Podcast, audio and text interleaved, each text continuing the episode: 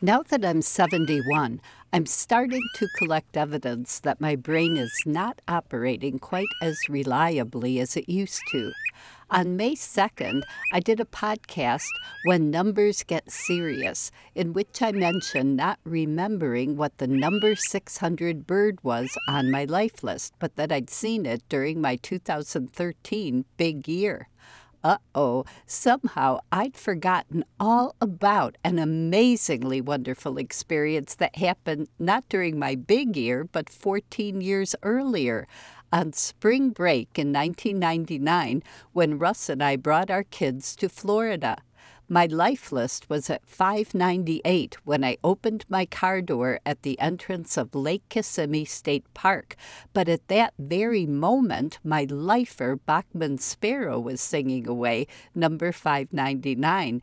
And barely a minute later, I got number 600, Florida Scrub Jay. Not just one, but a family group of three, and they flew right up to us, even alighting on our family's mascot, Piggy, a puppet we brought on all our trips.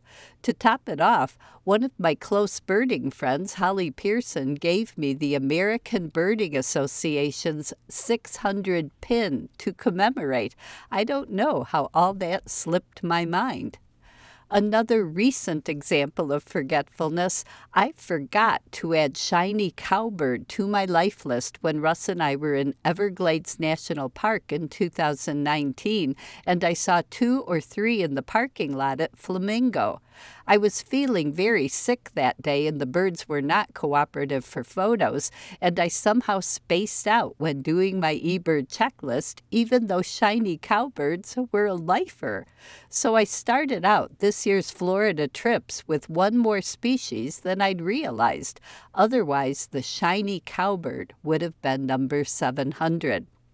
I knew from the start that number 700 was most likely to be a non native bird, since most of the birds I was still missing from South Florida were parrots that had escaped captivity and become established.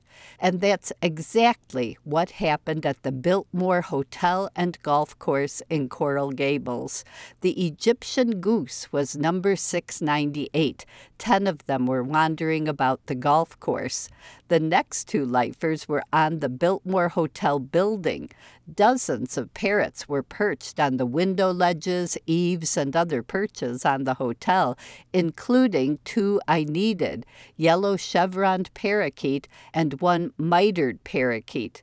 The funnest element of getting the mitered parakeet was that one of the other people on the tour, Sarah Betancourt, was also working toward seeing her 700th bird for the ABA Continental List, and we did it together with the exact same bird. Three days later, I added one more native North American lifer in Homestead, a bird I've seen multiple times in Cuba, Panama, Costa Rica, Trinidad and Tobago, Ecuador, and Peru, but never before in the United States, the smooth billed Ani.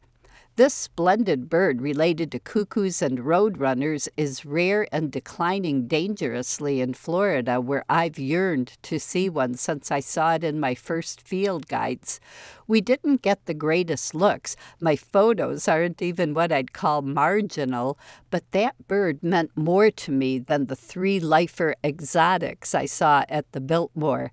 And if ornithologists end up lumping two western flycatchers, as rumor has it, I'll lose a species, putting the smooth billed Ani in that magical number 700 spot.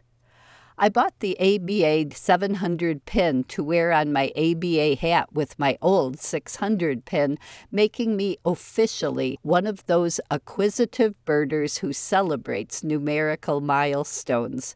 I don't have any more numerical goals now, and the ABA doesn't have any pins for higher numbers anyway, so this is where it ends. I'll be the first to admit that hitting 700 was a ridiculous achievement, but nevertheless, I'm ridiculously proud that I achieved it. I just hope I remember I did. I'm Laura Erickson, speaking for the birds.